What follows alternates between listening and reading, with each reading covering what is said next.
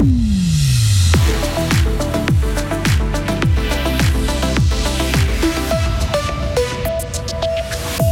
La création d'une banque alimentaire dans le canton de Fribourg séduit les députés de gauche et de droite. Les entreprises qui ont vu leur chiffre d'affaires chuter à cause du Covid ont pu bénéficier de l'aide du canton. Et puis, à Romont, des travaux sont en cours pour découvrir l'ampleur d'une pollution à l'arsenic sur l'ancien site d'Electrovert. Stratus, euh, ce matin, arrivé de gros nuages et de pluie.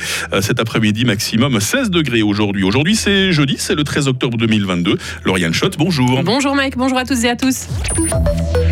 La création d'une banque alimentaire à Fribourg obtient le soutien du canton. Des députés de gauche comme de droite ont salué la création d'un tel organisme hier lors de la présentation d'un rapport sur le projet. Un projet qui vise trois objectifs, la lutte contre la pauvreté, mais aussi contre le gaspillage alimentaire, ainsi que des possibilités de réinsertion professionnelle. La création de cette future banque alimentaire a déjà obtenu le soutien financier de l'État, mais un point crucial empêche pour l'instant sa concrétisation. Aucun local n'a encore été trouvé Conrad Ebi, président du comité de l'association. C'est une inquiétude et on sait que par rapport aux surfaces dont on a besoin, on parle de 800 mètres carrés, donc c'est un loyer considérable si on est obligé de se confronter au prix du marché. C'est plus de 100 000 francs par année. Et nous, on préférait mettre ce montant à disposition d'achat de produits alimentaires et de première nécessité plutôt que de payer un loyer. C'est pour ça qu'on essaie de trouver la meilleure solution possible pour euh, minimiser le poste-loyer par rapport à notre Et l'État envisage également de pérenniser la banque alimentaire en la soutenant financièrement 500 000 francs d'ici à 2026 pour ce projet qui veut entre autres constituer un nouveau canal d'écoulement des aliments invendus ou non calibrés produits par les paysans fribourgeois. Et ces biens seraient ensuite redistribués à des organisations telles que la Tuile, Banque Public ou encore les Cartons du Cœur. Les salaires des employés du service public et parapublic doivent être davantage augmentés l'année prochaine. Le syndicat des services publics va lancer une pétition lundi pour que cette hausse soit de 4% et pas de 2,5% comme le souhaite pourtant le Conseil d'État fribourgeois. Le tout pour compenser la hausse du coût de la vie.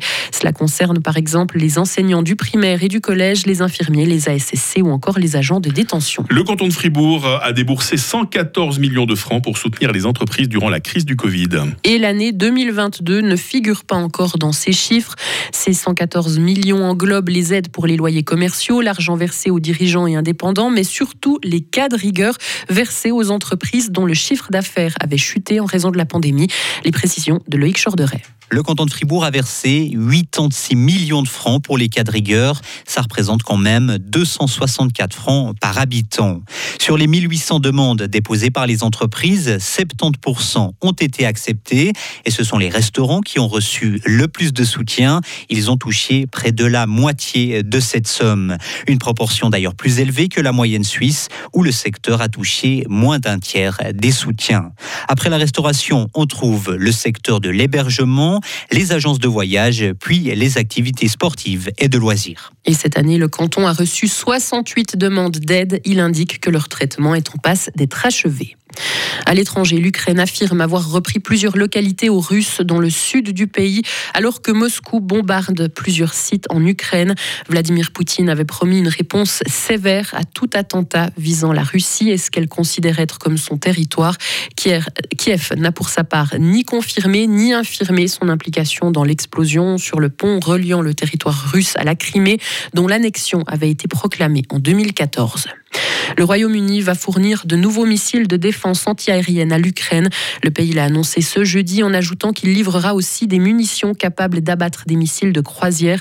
Cette déclaration s'inscrit dans la volonté affichée par les alliés de l'Ukraine réunis hier à Bruxelles d'aider Kiev à renforcer dès que possible sa défense antiaérienne après des bombardements russes intensifs sur le pays.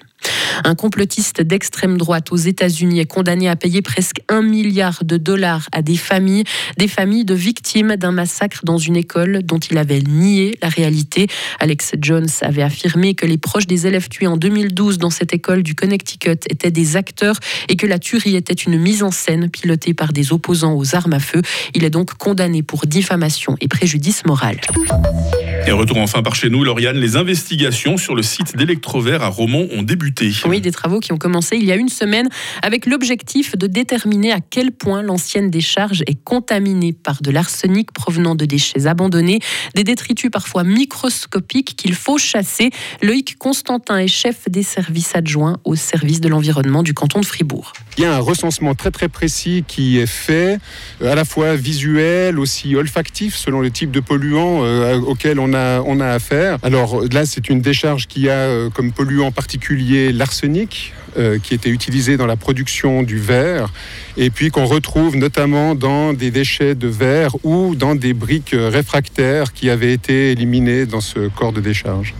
Et puis à 7h30, on vous emmène à Romont pour découvrir à quoi ressemble ce chantier. J'enfile déjà mes bottes. Hein. Tout à l'heure, euh, Lauriane Schott, merci pour toute l'actualité. Retrouvez toute l'info sur frappe et frappe.ch. 7h06. La météo avec la clinique Moncorps, la chirurgie ambulatoire et l'excellence près de chez vous depuis 8 ans. Peu de bleu, beaucoup de gris dans le ciel aujourd'hui. Hein. Nous avons du stratus en dessous de 1300 mètres ce matin. Nous devrions profiter d'un peu de soleil vers la mi-journée, mais cet après-midi, le ciel va vite devenir de plus en plus nuageux. Risque croissant d'averses, hein, surtout sur le plateau, surtout le long des Préalpes. Nous avons 11 degrés à Estavayer-le-Lac. Nous aurons 16 degrés à Fribourg. Demain, vendredi, sera couvert. Il pleuvra essentiellement l'après-midi. Température minimale 11, maximale 18 degrés. Vent modéré de sud-ouest. Le week-end sera en partie ensoleillé et doux. Hein. 20 degrés samedi jusqu'à 22 degrés dimanche. C'est l'influence du fun. Et ça s'annonce plutôt bien également avec la nouvelle semaine. Nous sommes jeudi 13 octobre, 286e jour de l'année 2022. C'est la fête des théophiles. On verra le jour se lever à 7h46. On verra la nuit tomber à 18h40.